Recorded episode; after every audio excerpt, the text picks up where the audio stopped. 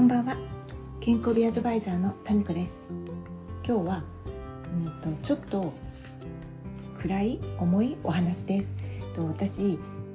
この間そのネットをサーフィンしていたら新しい本こんなの発売されてますよっていうページが上がってきてそれがとソーシャルジャスティスっていう本でと日本人の女性で3人のお子さんを持ってる方が、えっと、アメリカで医師として活躍されている方がそのこれってどうなのみたいなことを訴えられてみんなでどうにかしなくちゃいけないんじゃないのかなっていうことを提案されていた。ちょっと難しい私には難しいお話なんですけどそれはなんか日常生活においてあのよくあって例えばいじめとかでもあの誰かがいじめられてるられてるのを見ていてそれに加担したらそれは加害者になっちゃうでしょ？だけどなんかその報復とかが怖くてそのいじめっ子がなんか強い人でね報復が怖くて黙っちゃうことあるじゃないですか。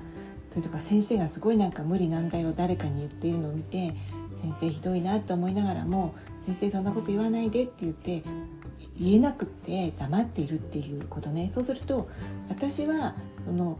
加害者っていうかひどいうことをしている人に賛成してるわけじゃないと思って自分を納得させちゃうんだけどでも本当はそれって黙っていることで加害者には有利になって被害者には不利になるってことをすごく考えさせられたその本です。でそれはね「沈黙は共犯」っていう単語があってと2019年かな NHK でもそういう配信があったんだっての東コンゴでそのいろいろね暴力とか性暴力に苦しむ女性をこう助けていた医師の人でノーベル化学賞を取ったデニ・ムクウェゲっていうお医者様がその沈黙してることは共犯だよっていうことをね広く訴えられていたっていうあるって聞いたけど私はそれを見てなくってそしたら今年の2月5日にかなやっぱり NHK でもう一回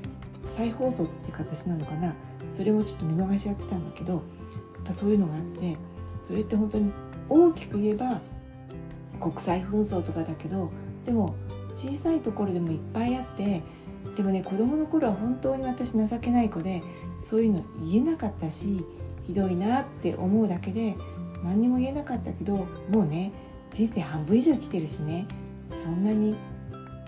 何て言うの？先頭立ってなんかひどいことをされるような偉いっていうかそのインフルエンサーでもないからやっぱりね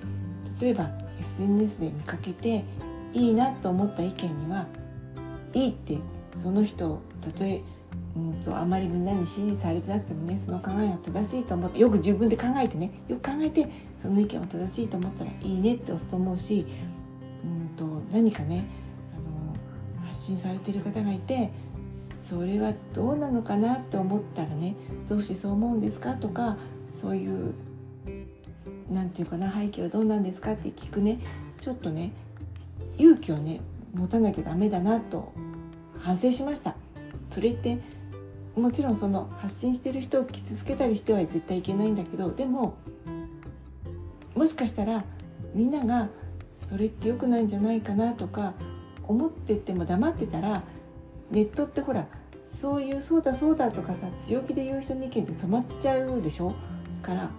そういうところからもねなんか一人の主婦として思ってることはなんかどっかに書いたりとかね私はこう思いますっていうことを発信するのも大事かなってちょっと思いました。ちょっと重苦しい話になっちゃったけど今日はそんなお話です。聞いてくださりありがとうございました。ではまた。